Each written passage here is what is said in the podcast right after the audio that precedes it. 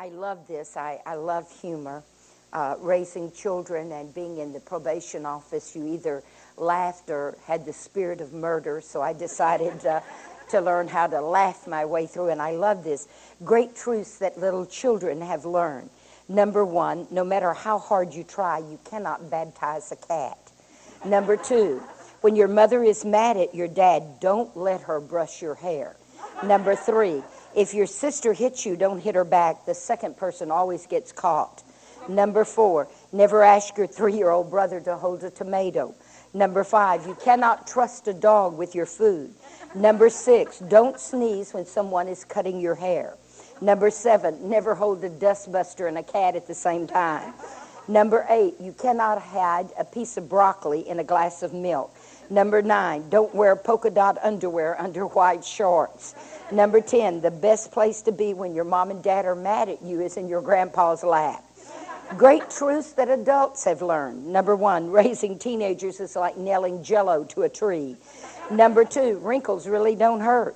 Number three, families are like fudge, mostly sweet, but a few nuts thrown in. Number four, today's mighty oak was just yesterday's nut that held its ground. Number five, laughing is good exercise. It's like jogging on the inside. Number six, middle age is when you choose your cereal for the fiber and not for the toy. Great truths you learn about getting old. Number one, growing up is mandatory, but growing old is optional. Number two, forget the health food. I need all the preservatives I can get. Number three, when you fall down, you wonder, what else can I do while I'm down here? Number four, you're getting old when you get the same sensation from a rocking chair you used to get from a roller coaster. Number five, it's frustrating when you know all the answers, but no one's asking you the questions. Number six, time is a great healer, but a lousy beautician. Number seven, wisdom comes with age, but sometimes age comes by itself. Four stages of life. Number one, you believe in Santa Claus. Number two, you do not believe in Santa Claus. Number three, you are Santa Claus. Number four, you look like Santa Claus. Success. At age four, success is I didn't wet my pants. At age 12, I have friends. At age 16, I have a driver's license. At age 35, I have money. At age 50, I still have money. At age 70, I still have my driver's license. At age 75, I still have friends. At age 80, I didn't wet my pants. I love that. Ah, you have to be old to understand that last one.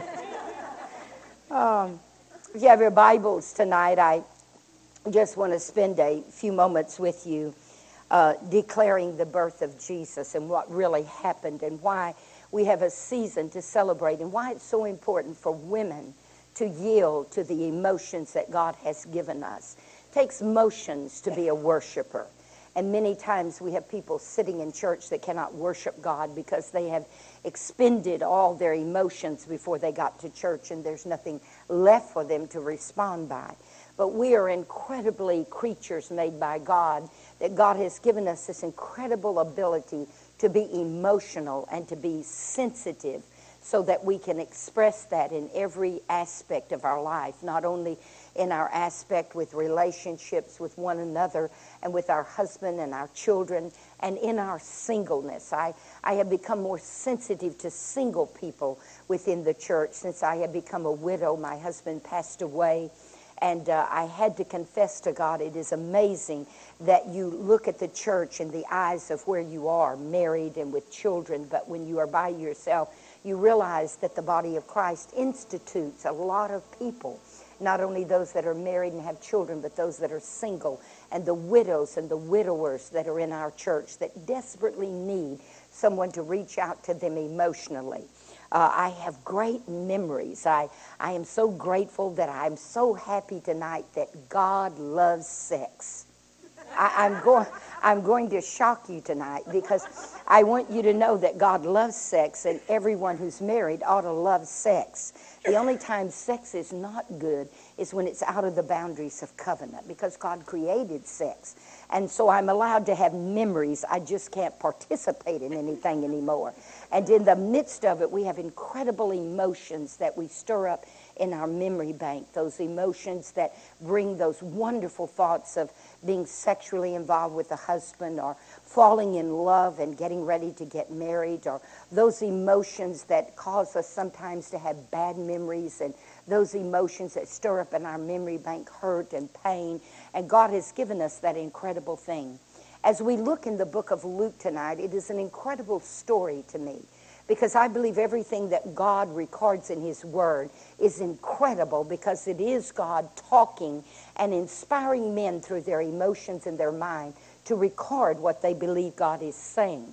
So I believe the book is alive, and as long as it's just a Bible in my hands, I have not reached the depths of it. It's when it becomes a voice from heaven that I hold in my hand, and it begins to speak to me and encourage me and edify me and challenge me and change me, that I become better off believing that God's word is true and that it is alive.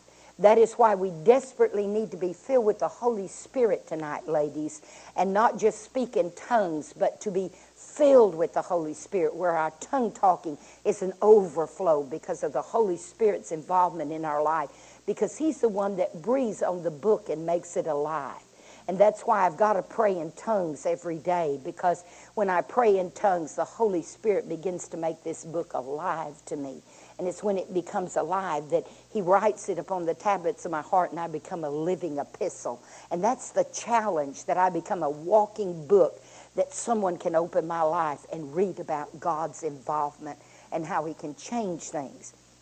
In the book of Luke, I love it because Dr. Luke was intelligent. Isn't it amazing? The 12 disciples, I would have never called them. That's why I know I'm not God. Because uh, 10 of them was a mess, and only two of them seemed to have some form of education. The rest of them were always messing up in their life, and yet God called them. And uh, I guess I'm happy tonight to know that God can call mess ups. Just turn around to someone and say, That's why you're sitting here tonight. Hallelujah. And so I, I, am so grateful because one of the disciples' names was James the Lesser, and I want to know less of what.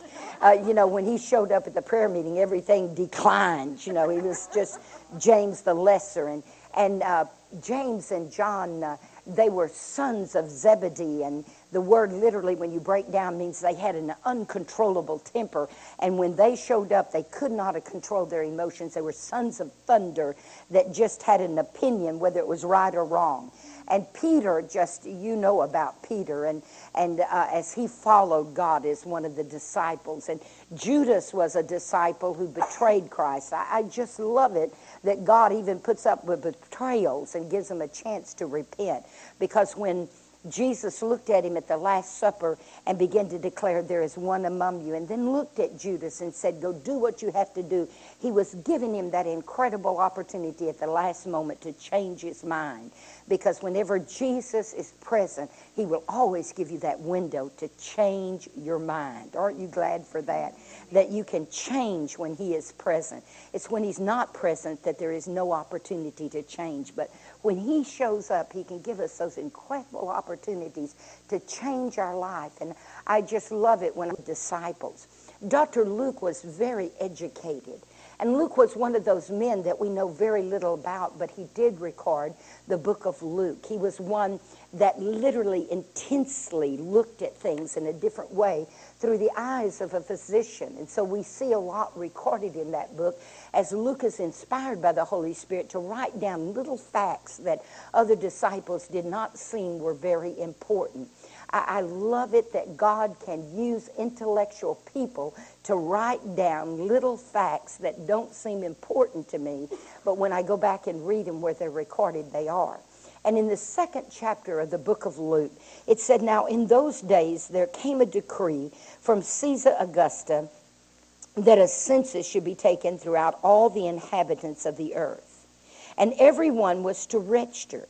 And Joseph went up from Galilee because he was from the city of Nazareth and the city of David.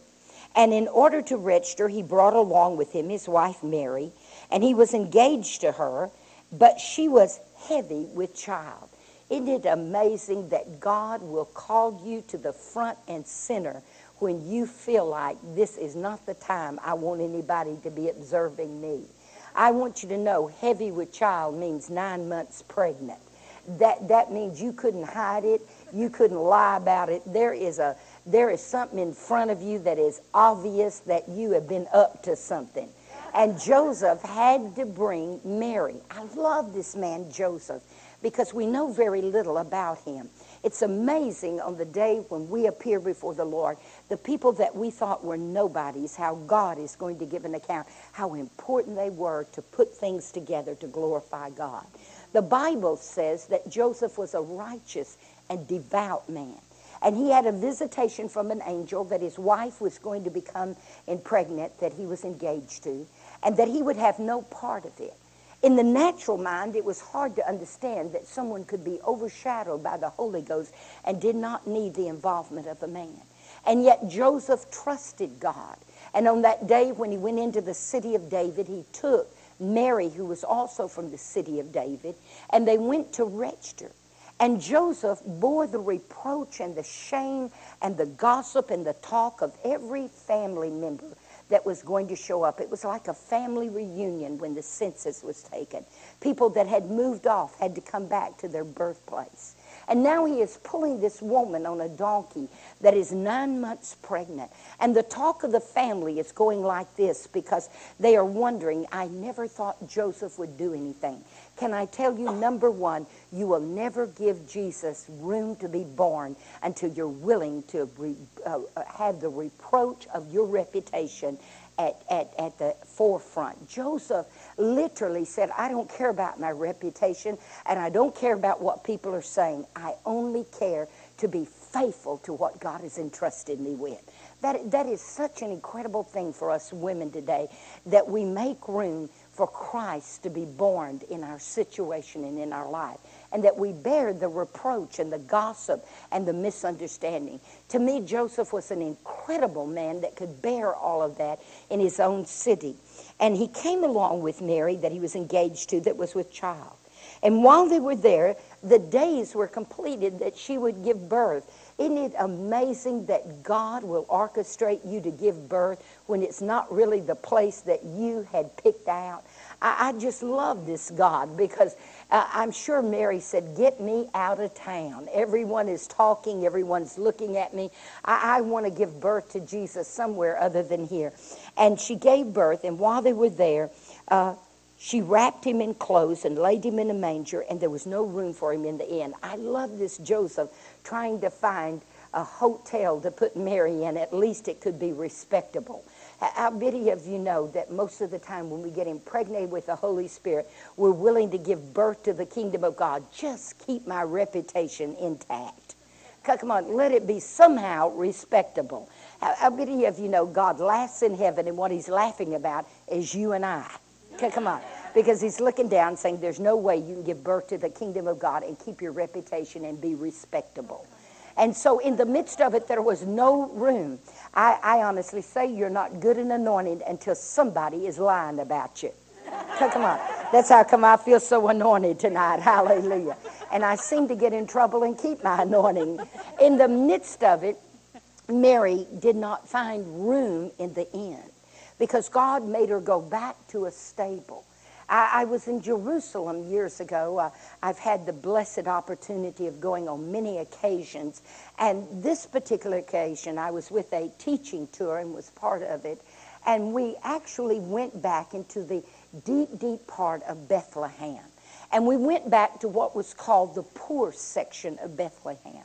And as they began to explain to us, it was probably most likely what it looked like when Jesus was born because the manger was not a barn, the stable was not a barn as we have Texas mentality separated from the house. But the poor people had their stable on the bottom level and their house was on the top. And they would put all their livestock in there, and there was two reasons for it. They could watch over them where they would not be stolen, but also the body heat of the animals would go up and penetrate through the floor and help keep the house warm.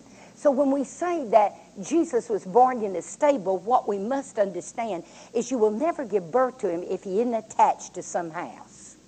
Come on, he has to be attached to the house. You, you can't have Jesus in church. Can I talk to you? As long as Jesus is in this building right here and he's not attached to your house, you hadn't given birth. Come on, he has to be attached to the house. And it made all the sense when Luke began to describe that he was born in a stable and they laid him in a manger because he was attached to a house.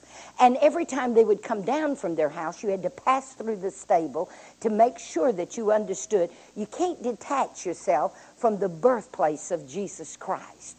And so, in the midst of it, she gave birth to him and wrapped him in swaddling clothes. And the recording of Luke said that she laid him in a manger. There are several things that I want us to see because all of a sudden, in the same region, God began to speak to shepherds that were watching their flock by night. I love this. When it's the darkest time, you can have a heavenly visitation. Come on, how many of you know that most of us listen to the lies of the devil when it really gets dark and we think nothing in heaven could open to us? But the shepherds were watching their flock by night when all of a sudden angels appeared and the glory of the Lord shone round about them and they were afraid. And the angel said to them, Be not afraid. I love this because I understand when you really have a visitation from heaven, you won't act charismatic. Can, can, I talk to you? Because most of us think if we had a visitation from an angel tonight, we'd be shouting glory, hallelujah, and swinging from these rafters or at least one of these white, beautiful things that are hanging down. But I want you to know anytime God's visitation showed up, fear gripped them. And the first thing out of an angel's mouth was, don't be afraid. I, I love that because I said I've never had a visitation from an angel because they probably wouldn't have to say to me, Do not be afraid. I would pass out. and, and they would say, Be revived in Jesus' name. But the angel said to them, Be not afraid. And, and, as we look at that verse, it's incredible because the angel said to them in verse 10, Don't be afraid, for behold, I bring you good news of great joy that will, which will be for all people. For today in the city of David there has been born to you a Savior who is Christ the Lord. I want you to see that the declaration from heaven was He will not only come to save, He has come to declare His Lordship. How many of you know when you get saved, He ought to become Lord? Come on, and someone that is Lord in your life has a right to say to you what you can and cannot do. So, in the midst of it, the declaration from heaven was that he was a Savior and he was Lord. This shall be a sign to you. You'll find a baby wrapped in clothes, laying in the manger, and suddenly there appeared with the angels a multitude of heavenly hosts, praising God and saying, Glory to God in the highest, and on earth peace among men from which he is pleased. And when the angels had gone away into heaven, the shepherds began to say, Let's go and see this thing. And so they came and found Mary and Joseph and the babe lying in the manger. Can I tell you that what you hear from God, you ought to see from God?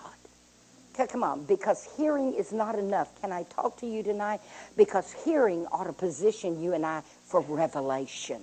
The shepherd said it's not enough to just declare that we saw angels and that we heard something from the mouth of the angels.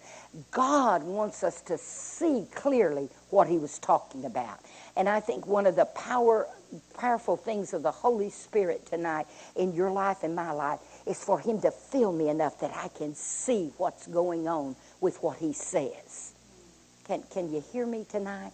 Because, see, you ought to have the scales removed from your eyes so that you can see this Lord, not just hear from this Lord. What's the importance of seeing it? Because you will fall for a counterfeit if you have never beheld the real thing. Come on, because a counterfeit is a duplicate of the real thing. Come on. But there is a little bit of variety that changes. When you go into a bank and you are being taught to handle money, they will never give you the counterfeit money.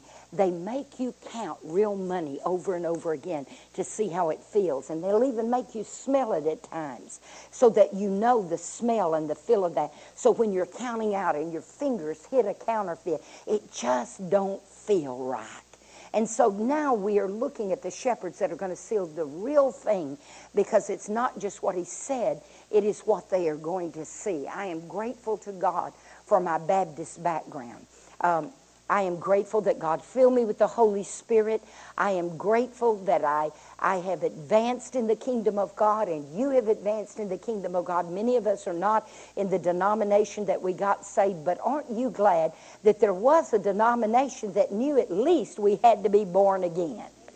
Come on, because I was listening to one of the growing churches in the United States right now, where one of the leading ministers of the fastest growing church said, You can find God anywhere that you look for Him. There could be a higher power or another means. And I'm thinking, you need an encounter with an Almighty God because there's only one way to be saved. Come on, through the blood of Jesus Christ. There is no other way. And I don't care if you are the fastest growing church and you are packing people by the thousands I, I, I don't care because you can't get to heaven unless you are born again. In the midst of it, now we are looking at the angels coming and the shepherds coming and seeing this incredible sign because their eyes will behold it. And the Bible said that when they came, there was Mary and Joseph and the baby. And when they had seen this, and it had been known the statement that had been told to them about this child, and all who heard it wondered at the things which were told by the shepherds. But Mary treasured all these things and pondered them in her heart.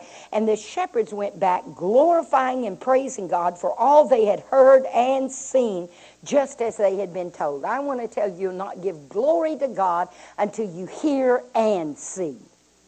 Come on, there's just something about hearing and seeing that makes you glorify and praise God. And it was exactly as God said it would be.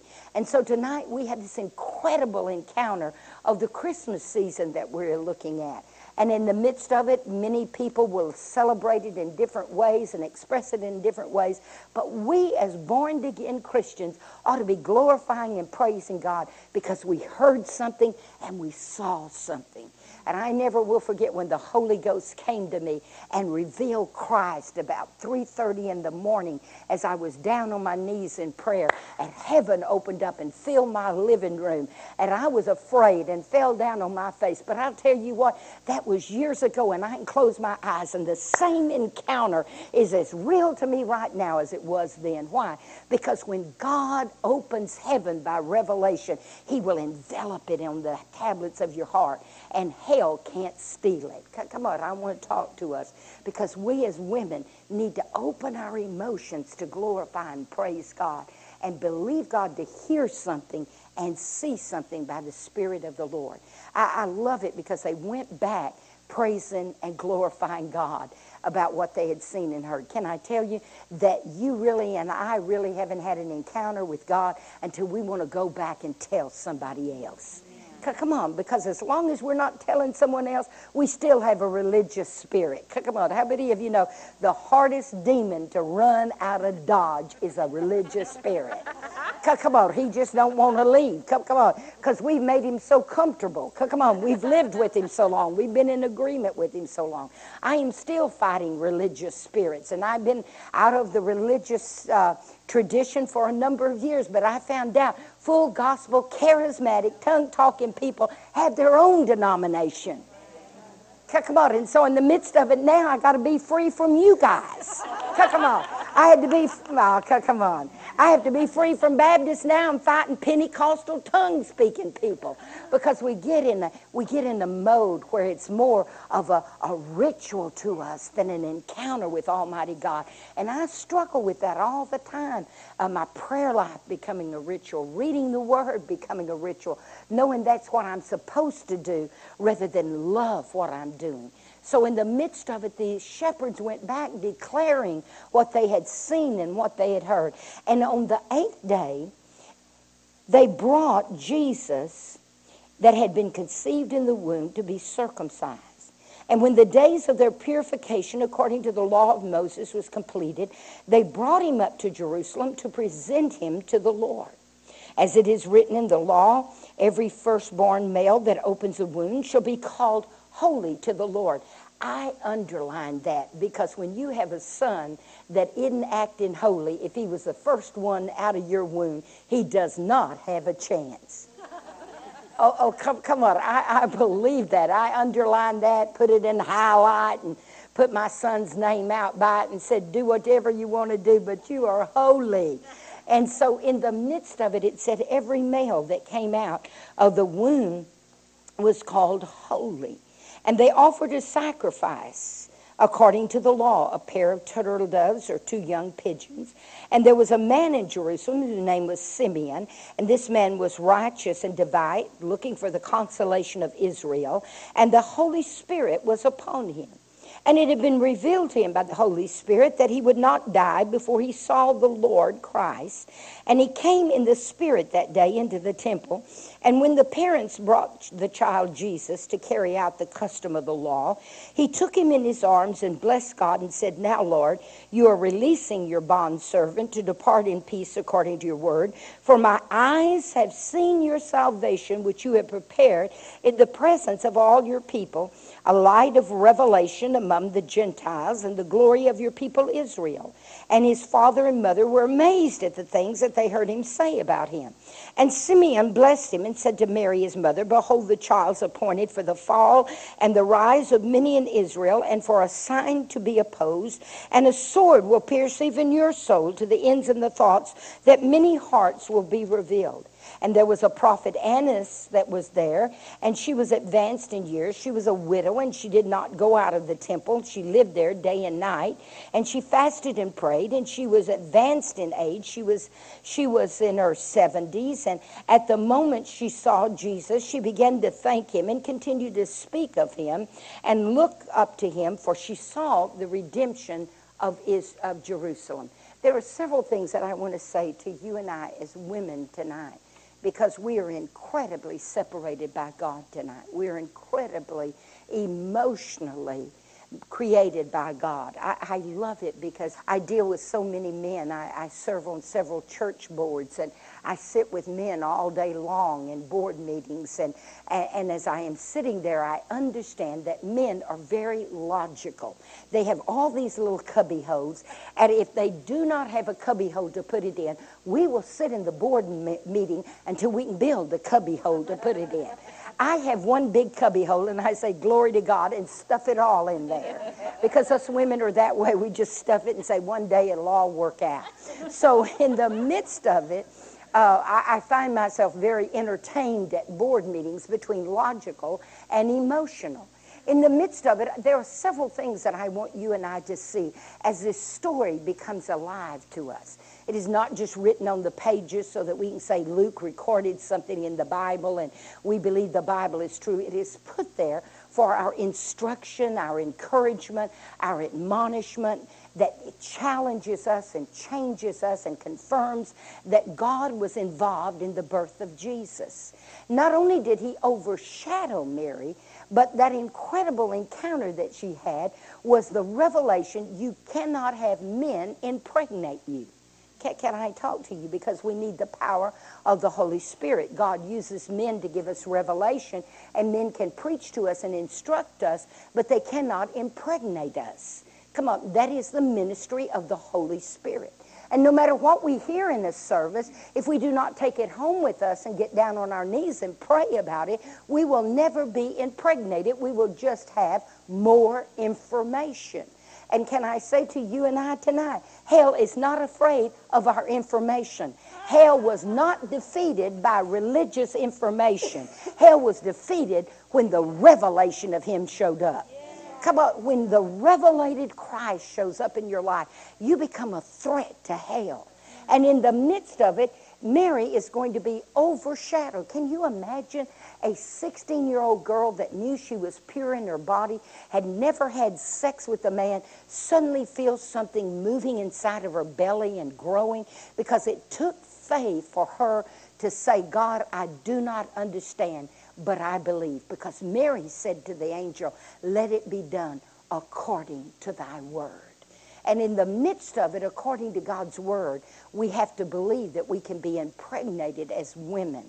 And, and as we look at it, Joseph literally had to be impregnated with the understanding that I don't understand it, but if God said it, that settles it.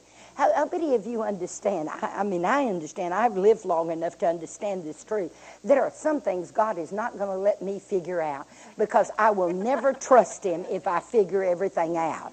How many of you know sometimes you just have to follow Him when you don't know what in the oop is going on? Come on, because God will make sure that the vision is bigger than you? Why? Because it has to be bigger than you. Then you cannot boast that you did it. Come on, if the vision was in your capability, God would never be glorified. God gets us to get married. Don't you just love it? We go down to the altar and we say, I do, and every one of us are liars. Come on, we have no idea what we're I doing to.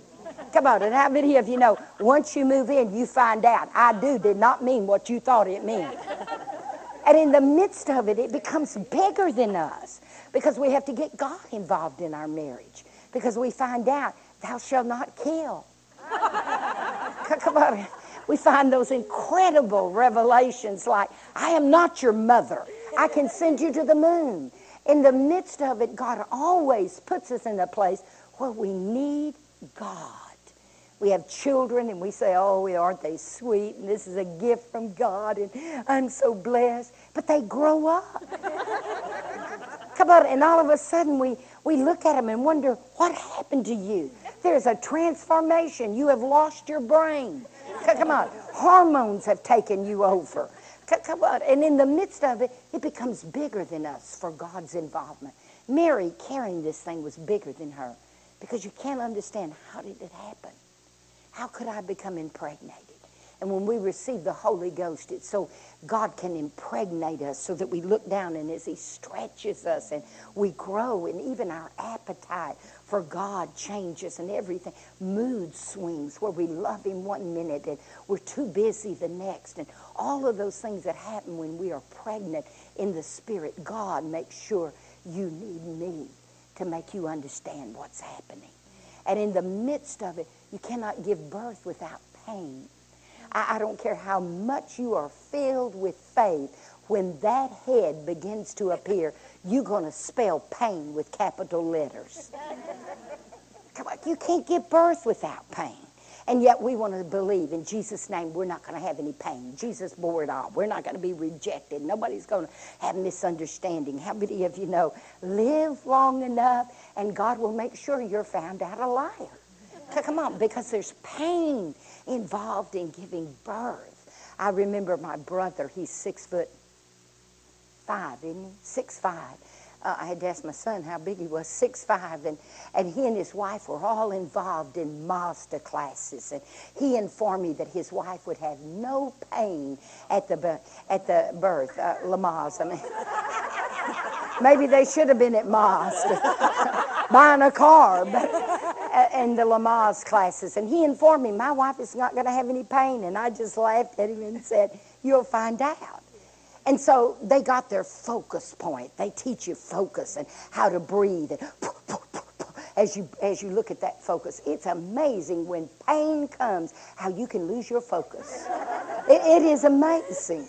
I, am fighting right now to keep my focus from pain. But in the midst of it, they went to the hospital. My brother called and said, you know, the baby's on the way. So I said, okay, I'm on my way down there. So I got in my car and I drove down to the hospital and, and I went in and and I said to my brother, Can I pray for her? And he said, I guess it won't hurt her.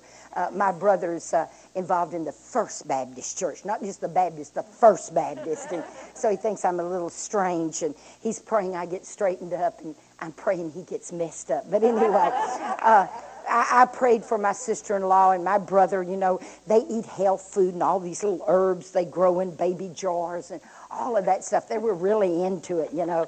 And then so uh, anyway, um, they went in and my, my brother went in and and so in a few minutes my brother came out and he looked terrible. I mean, I looked at him, he was as pale as a sheet and and they had him in a wheelchair. And I'm looking at him thinking, what in the world? And, and, and you know, my focus wasn't on my sister-in-law. She's laying on the gurney. And I'm looking at my brother and I'm saying, are you okay? And the nurse said he is now. He passed out. I mean, he, he, he didn't know whether there was pain or there wasn't pain. He missed the whole event. And, uh, and um, in the midst of it, we are looking at pain involved. Because listen, to be misunderstood is pain. Come on, for family members not to understand where you are is pain. To be rejected is pain. For you not to be able to explain what's going on in your life and not being able to communicate it to other people is painful. And there is a certain amount of pain that Mary is feeling. In fact, Simeon comes along and prophesies that the sword that is going to be pierced through him will pierce your own heart. Because he wanted her to understand that when you're connected and gave birth to something, you're not separated from what a person has to go through. You'll feel it too. Why? Because women have emotions and have feelings. And we know that when our children go through something, how it gives us pain. And we look at it and think, I wish you wouldn't go through that, or I wish you wouldn't have to suffer that, because there's a pain involved. There are several things that I want us to look at as women tonight, as God has drawn us together as a great company of women. I love it because God prophesied in His Word that a great company of women would come together to prophesy. And prophesy literally means to open up your mouth and talk to people about what heaven has told you. Come on, that, that's what the spirit of prophecy is about. Sometimes it's the gift of prophecy, but I'm here to tell you there is something greater than the gift of prophecy the spirit of prophecy, where you just are overtaken and heaven is spoken to you.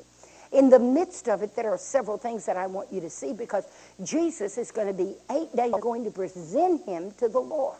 Whatever you give birth to, you have to give it back to God. And in the midst of it, they bring this gift from God and present him to the Lord. He's eight days old, and they're going to circumcise him. In the midst of it, I want us to see that circumcision is very painful. I remember when my firstborn, and I wouldn't embarrass him tonight, but uh, I will too. But anyway, I remember when the doctor came to me and said, Your son has to be circumcised. I said, Well, is it going to hurt him? He said, Absolutely. I said, Well, I'm not signing the paper. Well, when his father came in, I said, they want to circumcise our son, and it's going to hurt, so I didn't sign the paper. And my husband looked at me and said, sign that paper. I said, well, it's going to hurt him. He said, you are a woman. I'm a man. Sign the paper. I did not have revelation because revelation was this what you don't cut away. And if you look biologically at a male child, they have what is called the foreskin. And it serves no purpose at all. I mean, physically, it serves no purpose. They don't even know why it's there because they don't understand. God put it there to mark what belonged to Him. And you had to cut it away. And if you don't cut it away, when you are young, it doesn't bother you. But as you grow older, it becomes a source of irritation and infection and germs and diseases. And Jesus comes along and said, You don't understand. I've got to mark you. I'm not going to circumcise you on the outside, but I'm going to come to your heart. And what you don't let me cut away and circumcise in your heart will irritate you the older you get. It will bring germs and infection and disease and irritation because what really belongs to me will let me cut it away and mark it so that hell will know when he looks at the heart, excuse me, this belongs to me. Amen. Come on, and that's what we can declare tonight that all things work together for good to them that love the Lord. Why? Because no matter what is in our heart that is not right, God has the ability to be the great surgeon. Come on and cut that thing away. And I love it. Whatever He cuts, He'll heal. Come on, whatever he cuts, he'll heal. I'm so glad I got scar tissue all around my heart. Come on, I am healed, but the scar is there to remind me God cut it away. Don't be stupid and get it back. Amen. Come, come on, to be marked by God. On the eighth day, they took the baby and presented him in the temple and literally circumcised him. And Simeon had been looking for something. I love this scripture about Simeon because it said he was full of the Holy Spirit and he came to church looking with expectation and filled with the Holy Ghost. Can I talk to you that the church ought not pump you up? The church ought to be a place where you have an overflow. Come on, you ought to come. Come on, sinners need to be pumped up, but believers ought to become full of the Holy Ghost. Listen, until you're full of the Holy Ghost, you won't be looking for nothing. Come on, Simeon was full of the Holy Ghost and he was looking for the consolation of Israel. And he had a promise from God because he said to God, Don't let me die till I see it. That, that's my cry. I've been hearing about glory and, and the glory cloud coming and God moving in the church and miracles happening and heathens coming to the Lord. I've heard so much prophecy I'm up to here and I've heard it. I'm at the point where I don't want to hear it, I want to see it. Come on, there has to be an expectation inside of us that we're going to see it. Simeon Because he was full of the Holy Ghost, had an expectation.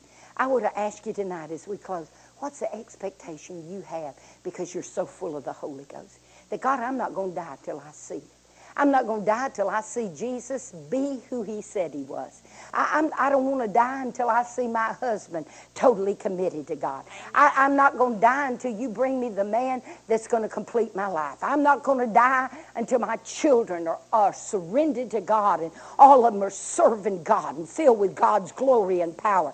I, I'm not going to die until I see an abundance of finances in my life where it's not just enough for me to pay my bills, there's an overflow. I'm not going to die until I see my enemies literally have an encounter with God and their hearts are changed. I, am not going to I'm not going to die until I forgive everyone that's offended me and everyone that abuses and mistreats me. I'm not going to die until I see the consolation of the salvation of God. I refuse to die. And Simeon said, I'm so full of the Holy Spirit. Every time I enter the temple, I'm looking.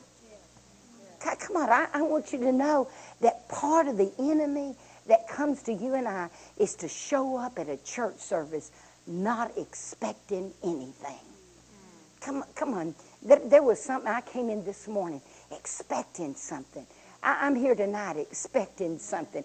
I, I don't want to live my life not expecting something. I'm expecting to see who Jesus said he was in the fullness of his glory. And Simeon was full of the Holy Spirit. The Holy Spirit wants to impregnate us with expectation. Oh, In the midst of it,